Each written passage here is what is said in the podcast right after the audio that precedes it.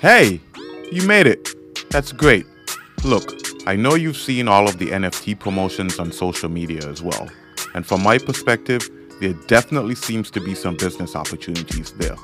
But it's always great to use an academic lens to evaluate an opportunity before diving into it.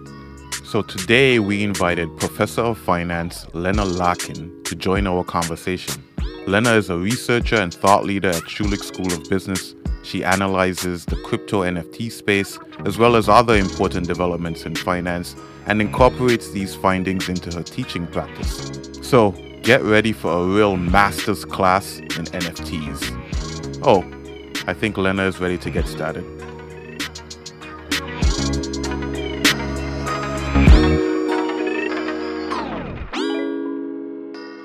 Lena Larkin. I'm, uh, I'm an associate professor of uh, finance at Schulich School of Business. Uh, I have been here at Schulich for about six years. My interest, okay. and I specialize in doing research in finance. This this this is my primary interest. I became interested in finance during my undergrad, uh, which was surprisingly in psychology. I double majored in psychology and economics, uh, thinking that I will be a psychologist. And somehow throughout the degree, I got less interested in psychology and more interested in economics. However, mm. what was lacking was a little bit of a application angle. I really liked the models. I really liked the theories but I didn't really see how it applies to the real world. And okay. what came came handy to me was the internship that I did. Um, so, well, so, sorry for sidetrack. Maybe I should have provided some background information about myself. I'm uh, I was born in Russia, hence the accent. Uh, however, my okay. family is of Jewish background, and as a result, we eventually immigrated to Israel. So to make it sort of related to our diverse audience, I would say other notable people, Jewish people from Russia would include uh, Sergey Brin, the co-founder of Google, yeah. actresses Mila Kunis and uh, Natalie Portman, as well wow. as a famous professor, Harvard professor of finance, Andrei Shleifer. So this nice. is just some people you might have heard about and they have similar background uh, to mine. Thanks for sharing that. Yeah, that's sure. Great.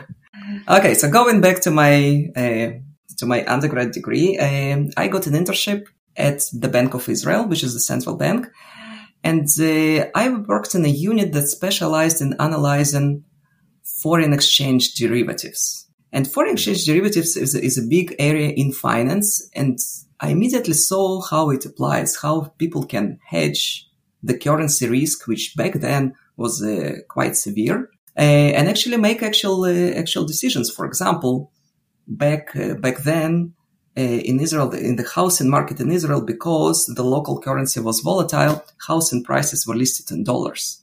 So if you close on a house, it takes a few months since then since the deal settles. Throughout this time period, currency can move against you, and you you will end up paying more. So hedging mm. such risk of a transaction that you sort of that's you, you sort of already agreed on with, let's say, uh, currency derivatives can help you a lot. And this what makes makes made the finance world so interesting to me. And as a result, for my second degree, so I have a MBA and a master's in financial economics and finance. I decided okay. to focus in particularly on financial economics and finance. So this is how I ended up in this world. Uh, now, after I have graduated, what I did is was what probably most of your listeners have done is uh, try to find a dream job in the industry. Uh, and I was lucky enough to land a job of financial analyst in one of the mutual funds management companies in Israel. Uh, I worked there for a few years, and then I got an opportunity to go to, uh, to go to the World Bank in Washington D.C., where I did somewhat similar work, but uh, with managing hedge funds. So I was helping the pension plan of the World Bank to manage hedge funds and I was analyzing those. And what was interesting is probably this is where I hope uh, I will draw some parallels to what uh, what your audience may think. Uh, even though I had my dream job, I was in the Washington DC, I was in the middle of the world. I was uh, I had all resources available to me. I felt after some times that even though I have learned a lot, things are becoming somewhat repetitive. You are still meeting new mm. people. You are still analyzing new, uh, new funds, new trading strategy and so on. But still it becomes sort of a bit of a repetitive task. You're still, your, your analysis is somewhat the same. Uh, you need to produce a lot of reports, which are also sort of the same. And this repetitiveness uh, has uh, led me think about whether this is what I really want to do.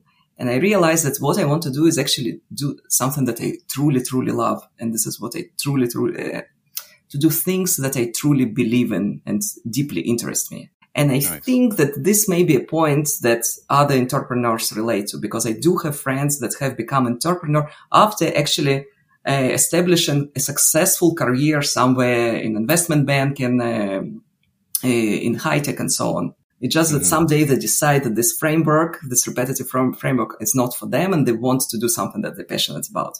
That's what happened to me. Uh, maybe with the with the difference that what I was passionate about was research. What I wanted to do is rather than set up my own business, mm-hmm. I, I, wanted to set up my, my own research problems and try to dig deep into that and provide answers that hopefully other people will find helpful. Like so this is what I ended up doing. I ended up uh, joining a PhD program in finance at Cornell University.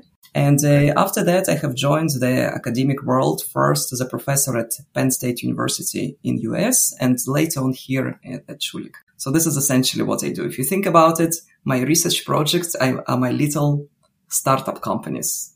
I think of a question. I try to find a niche that people did not think about it, but yeah the solution or the answer will be helpful. And I try to get it going. If it's uh, maybe another difference is that the success, I guess, in the world of entrepreneurs is measured in dollars. In my case, it's it's it's more of a non-monetary reward. I end up publishing mm-hmm. it, uh, hopefully in journal, receiving citations, releasing interest from my media, people like you. So this way I can yeah. disseminate my research going forward. And this is what gives it the true value. So this That's is, uh, few words about myself. Yeah, thank you for, for the introduction, Lena. Um, I, I, I love the way that you've been able to to marry or at least use that analogy for uh, entrepreneurship and research. Uh, and I, I think you're correct. A lot of the entrepreneurs, especially the persons in the audience, are trying to figure out ways to sort of break away from what's traditionally being done in their lives. You know, they probably have their nine to five, but after five, um, they they start getting into the things that they really enjoy and that they're passionate about, and, and trying trying to uh, build those companies out as best as they can. So I'm I'm, I'm sure they they'll appreciate knowing that you're doing the same thing, just from a research perspective rather than um, and business, you know, dollars and cents perspective. Absolutely. Thank you for that, for sharing that introduction. So, actually, I'll, I'll tell the, the audience a, a, bit about how we got connected. That was through one of your students who was also a fellow classmate of mine uh, last year. And she actually mentioned that you taught a lesson about NFTs in one of your finance classes at Schulich School of Business. And uh, full disclosure for the audience, again, I'm an alumni of, of Schulich School of Business. So, uh, go Schuligans. Uh, so pleasure to have you here. Uh, you know, talking about some of the the, the topics that are discussed in, in classes. Uh, but I'm wondering if, if you can give the uh, also as, as part of this introduction, if you can give the audience some uh, maybe a bit of a brief summary of uh, some of what you taught in that class around NFTs. Uh, and by the way, I want to say that I'm deeply flattered that students remember the material that, that I teach. I, I, think this is one of the biggest rewards that you can receive as a lecturer is that students remember something from your class going forward, not just for the exam, but going forward. So I'm, uh, th- this is already a big uh, compliment to me. Oh, amazing. Excellent. Uh, so I teach uh, standards basic uh, finance introductory classes that are supposed to introduce uh, Schulich students to the main theories, to the main concepts that are used in finance. I think this is a, well, obviously I'm very biased, but I think this is an important course to take regardless of your background. You don't need to be a finance specialist. You don't need to be an entrepreneur to appreciate finance. A lot of what we teach and, and what a, lo- a, lot of what I cover in particular relates to personal decision making and can help people in the long, ter- long term to better manage their finances and achieve their goals. Uh, having said that, I, I'm aware that sometimes, you know, when you cover just standard textbook concepts, when you go over PowerPoints, it's, it may be a little bit dry, especially given the fact that finance tends, tend to be a little bit more quantitative compared to other disciplines that are taught uh, in business schools and Schulich in particular.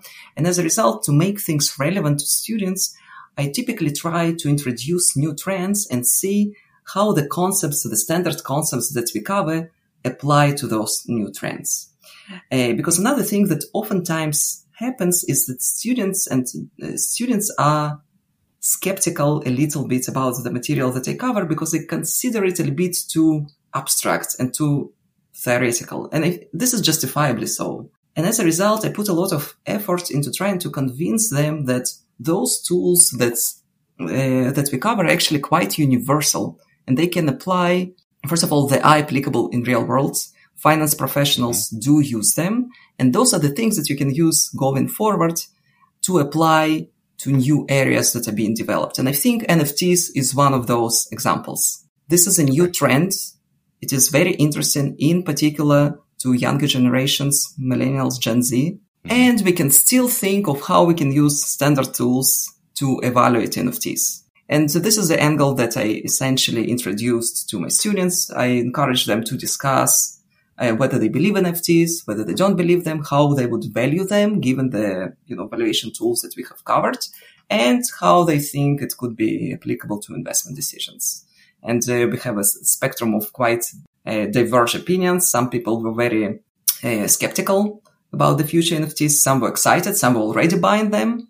Uh, but I think yeah. altogether, I think it helps students uh, uh, relate the dry finance material better to the real world and as well as and essentially introduce them to those new developing areas that some of them may not be aware of. Yeah, that's great. I, I think that, that that's a pretty cool concept, especially for students who are learning this for the first time. I, I do remember my Finance 101 course, and I do wish that we had a bit more of um, the practical examples like like you were you're, you're sharing with your students. But please uh, continue.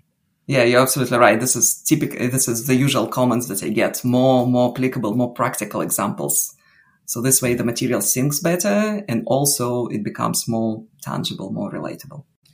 So, uh, so in terms of, um, I, I, I guess the, the next question that, that I have that immediately comes to mind is what, how did you, because you, you, told me that your interest in crypto isn't necessarily personal. It's more from, um, a, a research perspective. Um, and so I'm wondering, how did you initially get into uh, get involved with, with crypto in, in the first place? Uh, this is a, great question. And as I was uh, preparing for this podcast, I was trying to think of the first time I heard about cryptocurrencies. Probably Bitcoin would be the first. Yeah. Uh, I couldn't, uh, to be honest, I couldn't remember. What I mm-hmm. did remember though was that I definitely started uh, putting more emphasis on the, trying to follow this research when uh, the financial industry has developed something that's called ICOs, initial coin offerings. I'm not sure whether you have already covered those concepts in the previous podcasts, but if not, I can say a few words about it. Sure. Go ahead, please. Yeah. So initial coin offering, it's a interesting way for companies, startups in particular, to raise, to raise capital.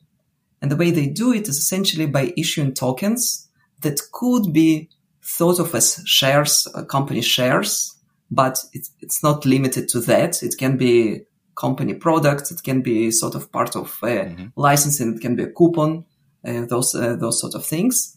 And in return, they receive capital, which typically comes in form of one of the cryptocurrencies.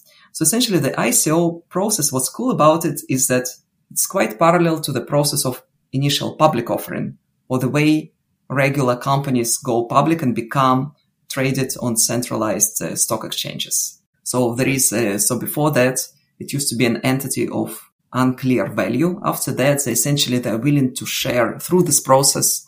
The company is willing to share some of its value with shareholders. and in turn they receive capital that allows company to continue forward.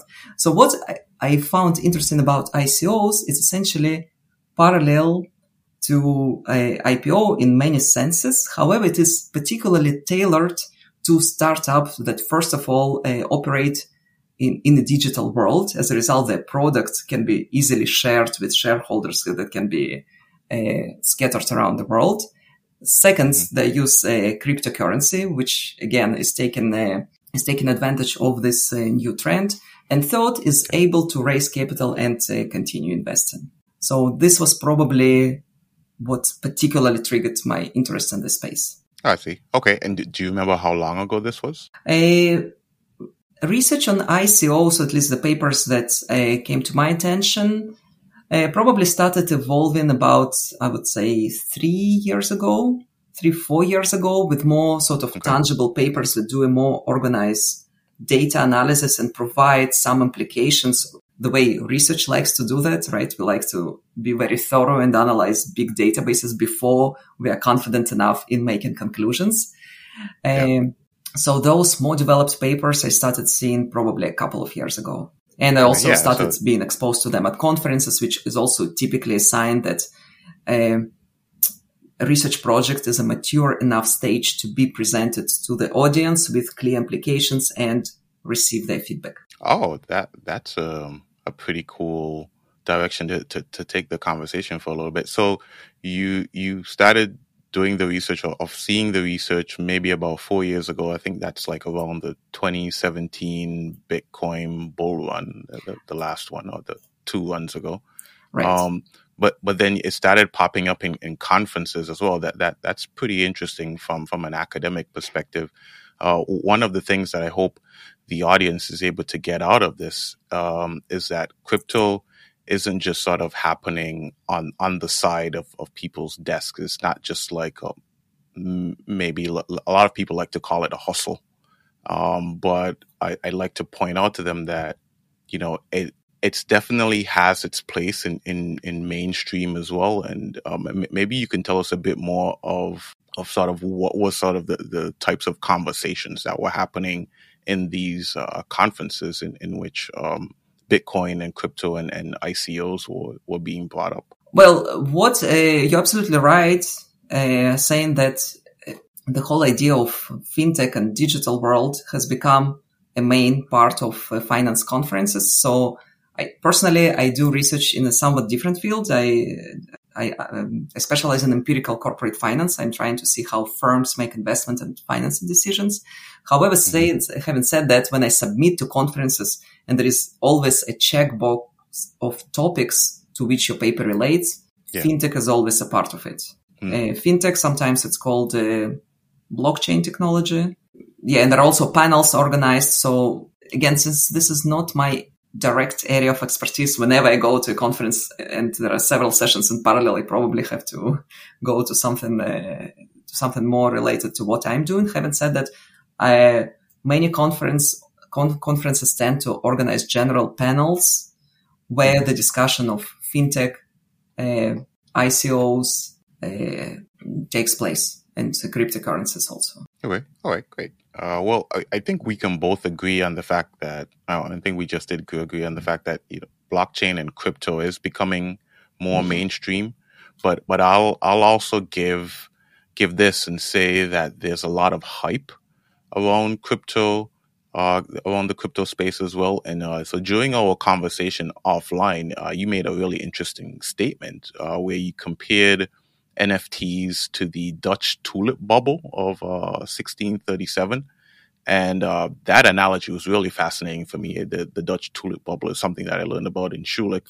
Um, but maybe can you explain it to the audience? Um, how the how do NFTs possibly compare to, to that bubble? Uh, absolutely.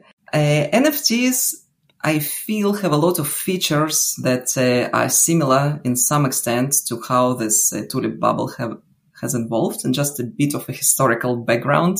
Uh, in that regard, the tulip bubble has uh, developed in uh, in Holland in the 17th century. So just a bit of a broader concept. Back then, uh, Holland and the neighboring Belgium were essentially the hubs, the, the centers of the world trade, simply due to the fact that they had access to sea. They had a lot of ports. And back then, okay. this was the new technology, which I think is already a first parallel to our world, similar to how new, uh, how trade evolves around new technological development, which in yeah. today's day is the technology of making everything digital. Mm-hmm. Back then, it was the technology evolved around uh, sea transportation. Mm-hmm. So this is already, I think, uh, first sort of cute parallel. Uh, second, by the way, another side fact that some of your listeners may find interesting: uh, Antwerp, city in in uh, Belgium, is the yeah. first uh, is considered the first city where the first stock exchange uh, was set up. So oh. this is just another uh, cute fact that helps you understand like how important those two countries were on the global scene back then. Now, what happens in specifically with tulips is that again, this advancement in technology that allowed goods to travel faster also helped introduce tulips to Holland. And uh, due to their uniqueness, they have become uh, of high demand to aristocracy. Now, what happened next is that due to high demand to aristocracy, it also received a certain prestige status. And as a result, not just aristocrats, but other wealthy people, think merchants, became interested in uh, possessing uh, those uh, th- those unique flowers, which, mm-hmm. if you think about it, further increased the demand for the tulips. Since then, okay. since uh, prices started increasing so fast, other people completely unrelated to finance and potentially even not uh, even those who did not have money of their own to invest decided that this would be a profitable trading strategy.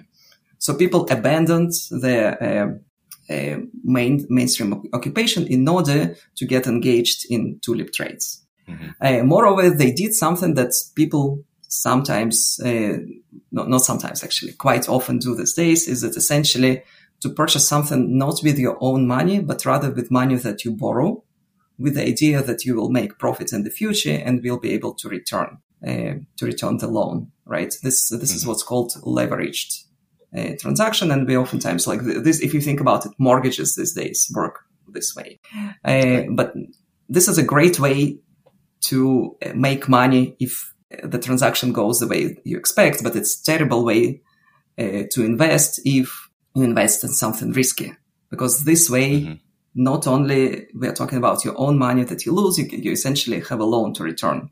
And this is how mm-hmm. the tulip uh, bubble, bubble uh, eventually collapsed. Uh, what happened is that over a fast uh, period of time, prices of tulips have become so high that no one could afford them. And as a result, it's uh, reduced, it put some downward pressure on the prices, but automatically it had this uh, cascading effect because people who were counting on profiting from it and returning the loans um, went bankrupt and could not longer do that.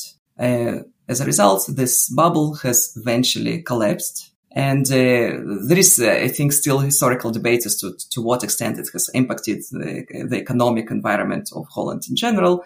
Some say that it might have been exaggerated.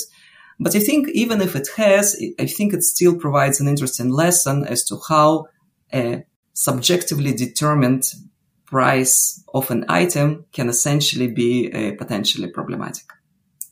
I, and and this is why I see a lot of parallels with NFTs. I don't see they do have to. Uh, don't get me wrong. I don't think that they don't have true value. They do.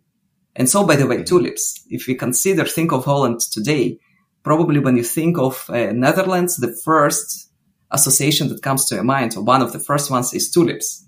Right? It mm-hmm. is still the world center of growing tulips, um, and this is still their specialty. However, what this uh, bubble has done is sort of adjusted the price, kind of brought everyone back to reality. And as a result, it had allowed markets to continue in its natural way where tulips are traded for their fair value. So I think that there are some signs that NFTs are also have, may also have some elements that are, uh, that stem from disproportionate interest or hype, as you say, and yeah. that may go away, right? The fact that people uh, create NFTs essentially based on the, I don't know, children's drawing or let's say someone, uh, there are those cases where people intentionally create NFTs, which is essentially, I don't know, a Word document that says, uh, this NFT is worth nothing and you're an idiot because you buy it and mm-hmm. still this item sells for, yeah. the, for a fairly high price. I think those, um, those are signs that right now NFTs may not be traded uh, at a fair value and, and, there is a certain hype that may eventually go away. However, I do believe that there is certain value, long-term value that is there to stay. Mm-hmm. Yeah, I, I agree with you and, and making the differentiation between like uh, short-term gains and, and, and long-term value. Yeah, for, for sure, some some of the NFTs you see today are definitely not very sophisticated and um, not you can tell like not a lot of thought has necessarily gone into it. Um, I, I, sort of think that way about like the the programmatic designs um, that just sort of have like computer models and algorithms spitting out images. Uh, it, it, seems pretty cool, but I think at the end of the day, it, it, it, loses some of the sort of artistic integrity that we come to expect from from digital art, and uh, and hopefully there's an opportunity to sort of move back in that direction as as more and more artists um, come into the field. It's pretty interesting too, sort of the the research lens that, that you're taking to to NFTs. The other interesting thing that you mentioned to me was about the how the, the crypto movement in general was sort of giving us this opportunity to reimagine what the financial landscape is going to look like five, ten, even even twenty years from now. And I imagine some of that is sort of from taking these historical analogies and, and, and trying to trying to um, see whether or not they they hold true in in, in today's culture.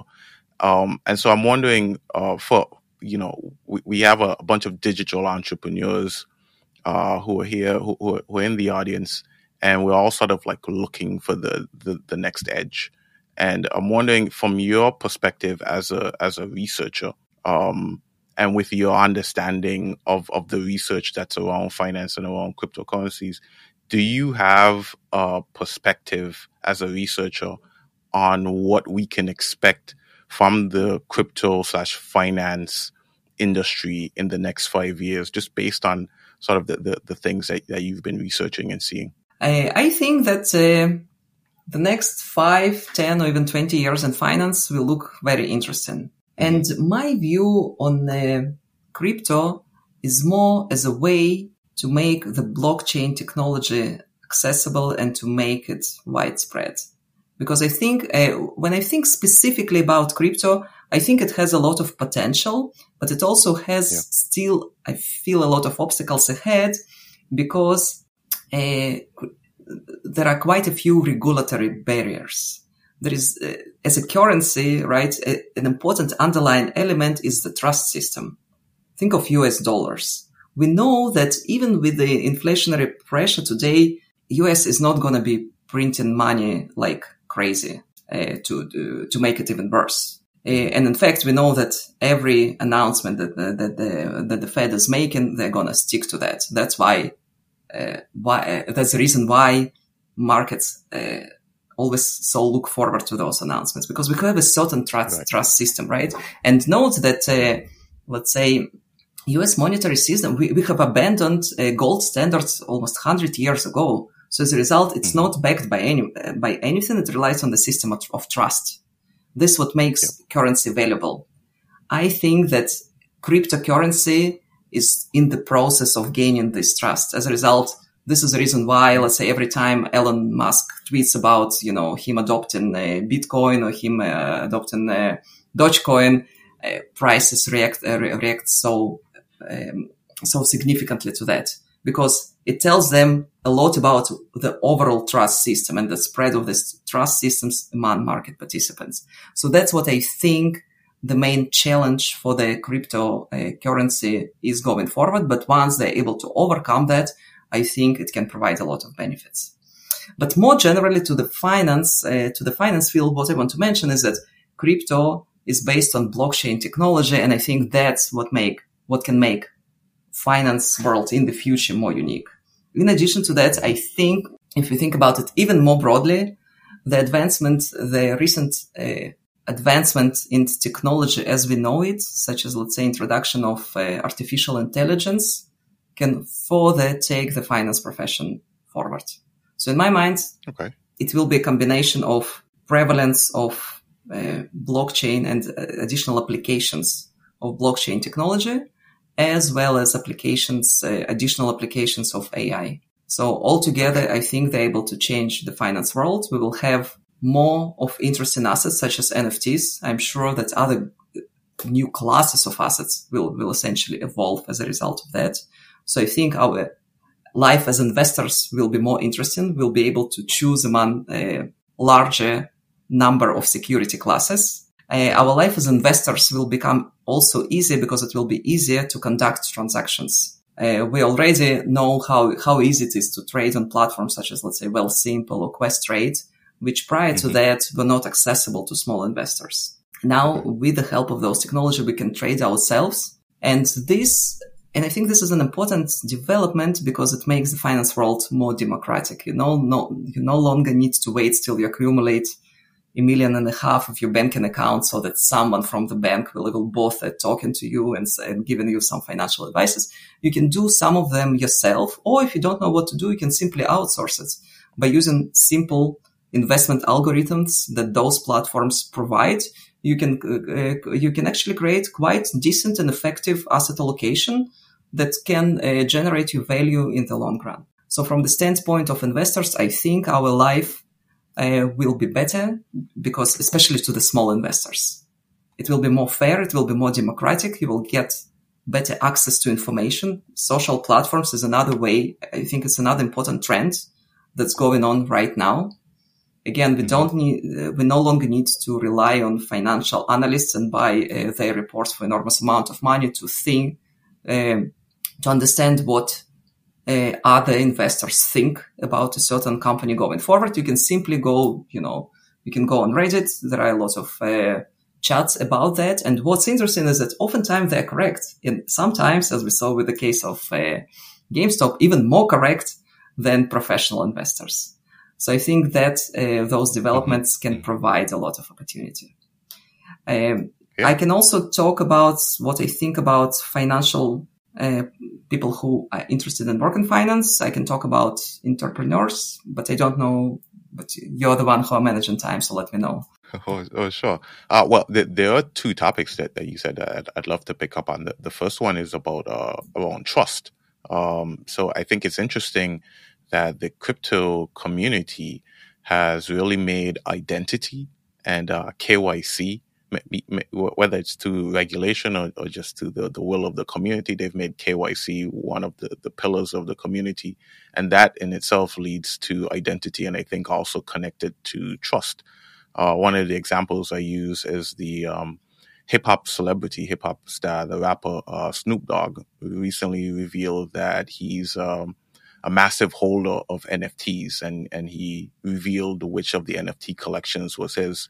And I think we all sort of knew that that collection existed, and and it had like a pseudonym name that was attached to it. But now knowing who the person is behind it gives a lot of credibility because now we know the identity of this person and the person who's uh, who's buying these NFTs and what are they interested in and, and the the conversations that he's having in the space now seem a bit more legitimate than before because we know that that he, he's a major investor.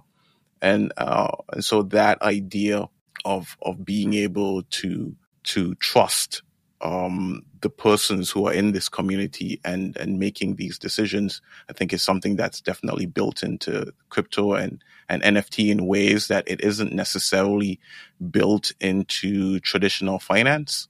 Um, so like when you go to the banking and you get some advice from someone, you don't necessarily know like um, how well invested is, is this person, how how long have they been doing this. Uh, there, there's you know it there's a lot of questions that you may have coming out of, of a meeting like that. But I think in, in crypto, it, it's a bit more clear, a bit more easier to to get the information on someone's background when you're, when you're having these conversations with them. The other thing that I wanted to pick up on is AI. And this is really um, a question about the, the use of AI to democratize finance. In my mind, sort of the reason why the investment industry works is because there are a few people with a lot of information and they're able to use that information to their advantage. And then, of course, it's sort of like almost like a rising tide raises all boats that there are other people who sort of come along because they're able to to see those actions and, and follow suit. With AI, when everyone sort of has the opportunity, most people, more people have the opportunity to figure out um, these decision making points on their own. Does that not negatively affect the market as a whole with the, the more people with, with that wealth of information? You're asking a fantastic question. Uh, in the research community would probably uh, uh, rephrase this question as a question of what happen, what is the market equilibrium?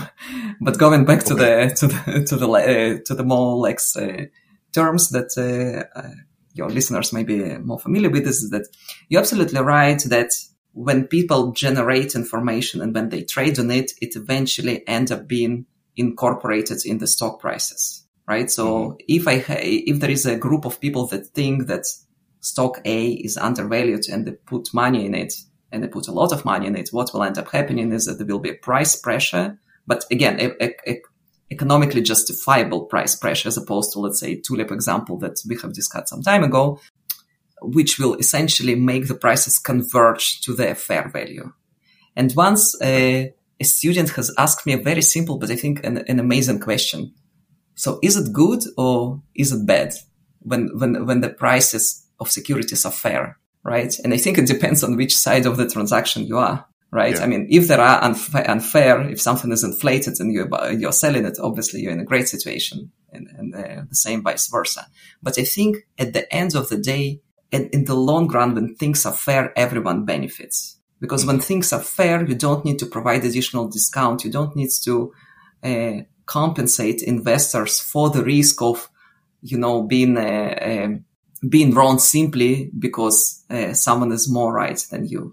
Okay, so and another thing, what's important to mention, and I try to emphasize it a lot in my classes, is that when prices are fair, it doesn't mean that you cannot make money. It simply means that you are compensated for the risk that you are taking you are giving your money to someone and this money works for you.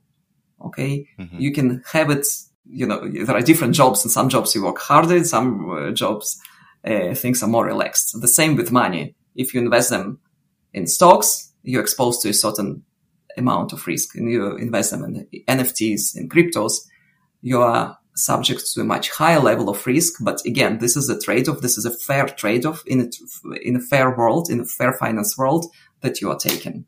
And so you're still making money, but you are making money not uh, accidentally. You're making money simply because it works for you. It works for the other side that takes this money and puts it for whatever optimal investment they think, and they're sharing with you the reward. Okay.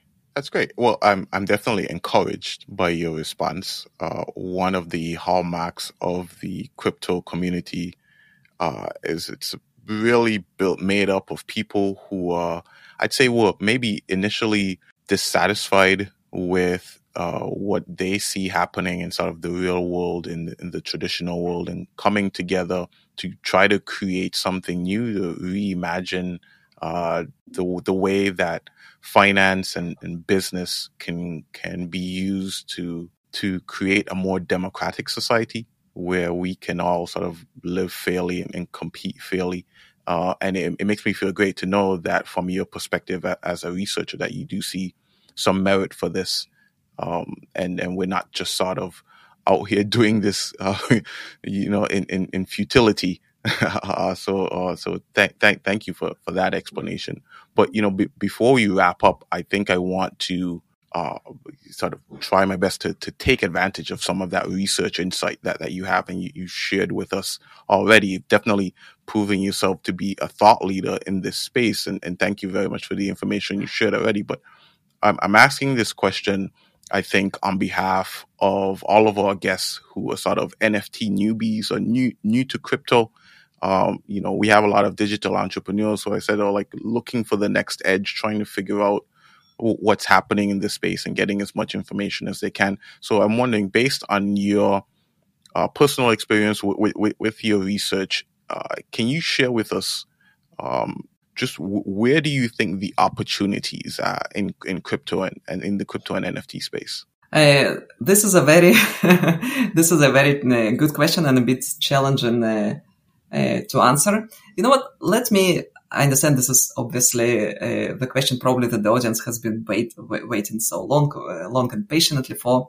So overall, I think that the opportunities, and it may be sort of a, a bit of a cheesy answer, but I think that opportunities lie where you believe you can create value. So if you are an entrepreneur, do something that you truly believe in.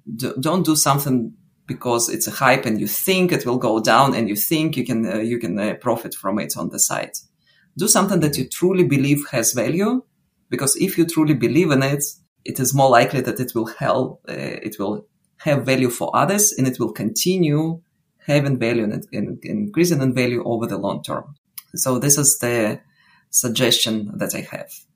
Uh, but overall, I think that there are a lot of opportunities in this uh, space. I think shift NFTs essentially show us the mere existence, the mere evolution shows us that there is a huge demand to shift in things that used to be tangible into this uh, online into this online digital world. So if you have an idea of how to switch an, a tangible item, a routine task into something that can exist uh, out there in the online universe, I'm sure that it will create a lot of demand because it seems to me that this is where our where our world is overall shifting.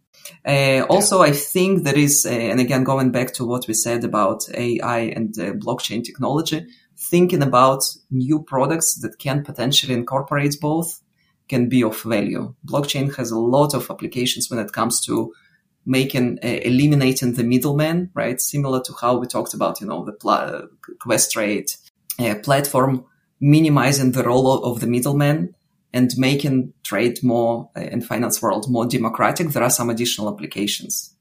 Think mortgages. Mm-hmm. It's still a complex process. It takes several months from the time you you uh, signed the contract and until until you close. It doesn't have to be that long. It was a lot of parties, uh, uh, banks, mm-hmm. real estate agent, uh, lawyers. It doesn't have to be that uh, that complicated. Things can be simplified, and by eliminating this uh, middleman, or essentially by automating those middlemen, we can reduce a lot of those costs, which in first will provide a lot of opportunities for entrepreneurs, okay, where you can uh, create a business by reducing costs to financial market participants. And it will, I think, at the end of the day, make the world a better place because investors will not be charged for, the, for those additional uh, transaction fees and will be able to make mm-hmm. transactions cheaper and faster. Yeah. I, I, I like the idea of us sort of moving away from the uh, traditional physical things that, that, that we buy to to a virtual space, to a, a digital and virtualized space. Uh, I think of so we recently had uh, Black Friday and Cyber Monday.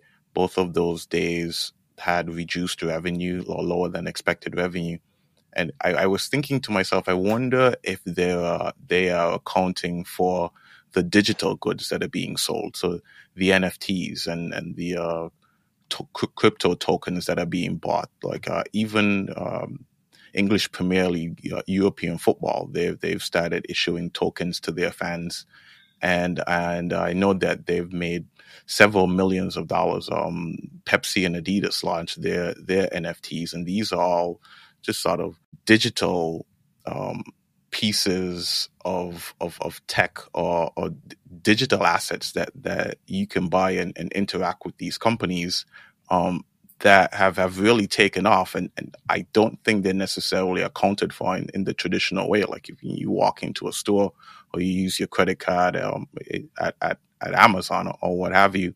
And so it seems to me that there's this almost like side uh, society that's being built up, and uh, at some point these two things have to merge, and it'll it'll be pretty pretty amazing when when when they they do come together. I, I don't know if you, if you have any thoughts at all on sort of what's happening in the uh, what what we're calling Web three with the the metaverse and, and virtualization and um, the digitization of, of the real world? I, I like I really like your Black Friday example. I haven't thought about it, but I think this is a f- fantastic example that shows that these days we value not just tangible things, but also uh, things that can be created and transferred in the digital world. Yes, I still don't know how we can account for that. At the end of the day, yes, it should be considered part of the overall, let's say, GDP, the overall production of the economy. And, and it's definitely a way uh, to move things forward as people try to start to appreciate more and more things that are digital and not just uh, those that, uh, that are tangent. Uh, it will still be probably uh, asymmetric in this uh, in terms that probably it appeals more to younger uh, younger generations. I don't know mm-hmm. to what extent your grandma uh, may appreciate an NFT as a Christmas gift. Sure.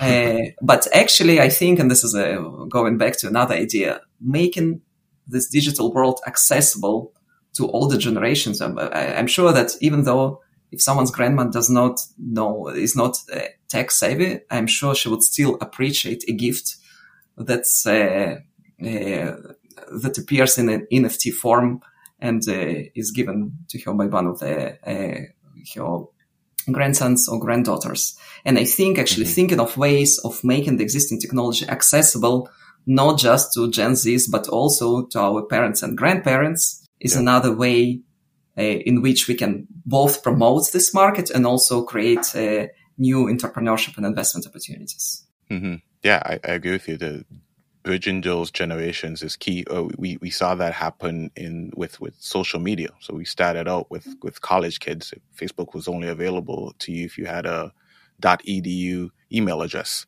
and uh, and now it's two and a half billion people. So so um, we we we we've seen that happen before with social media with with other pieces of tech. And it's clear that at some point those those generations do do merge and, and meet. Uh, but L- Lena I just thrilled and excited that that you took the opportunity uh, you, you you took us up on our offer to to join us and share your knowledge and, and research with with us and, and with the audience and I know that there are people who are listening who really enjoyed the conversation and probably want to continue this conversation with you, um, um, where could people find you online so that they can connect with you and keep the conversation going? Uh, sure. So the best place to find me is on the Schulich's website, uh, where you can read more about me and my research and my interests. Uh, mm-hmm. And it, it, it, has some contact information as well. Uh, I'm also available on LinkedIn. Okay, great and we'll, we'll be sure to include both of those links in the show notes. Uh, so for the audience listening, you can just head over to the episode description and you'll find the link to the Schulich website as well as the link to to Lena's uh, LinkedIn account as well. Uh, so, Lena, thank thank you once again for, for joining us. We, we appreciate your time. We appreciate your knowledge and everything you shared with us. This has been a, a fantastic conversation and a, a, great way for us to dive even deeper into the idea of, of crypto and, and NFT. And of course, from a research perspective, which is something that I think in, in the crypto community we, we don't get a lot of uh, because a lot of us are sort of amateurs in the financial space and we're just trying to, to figure it out as we go along. So it's been amazing to have you share with us what is happening in your community and, and the, the sort of the, the, the, thoughts and ideas that, that you all are kicking around and, and to be able to, to impact that on us, I, I think is invaluable. So thank you very much. Thank you, Jay. It has been a pleasure too.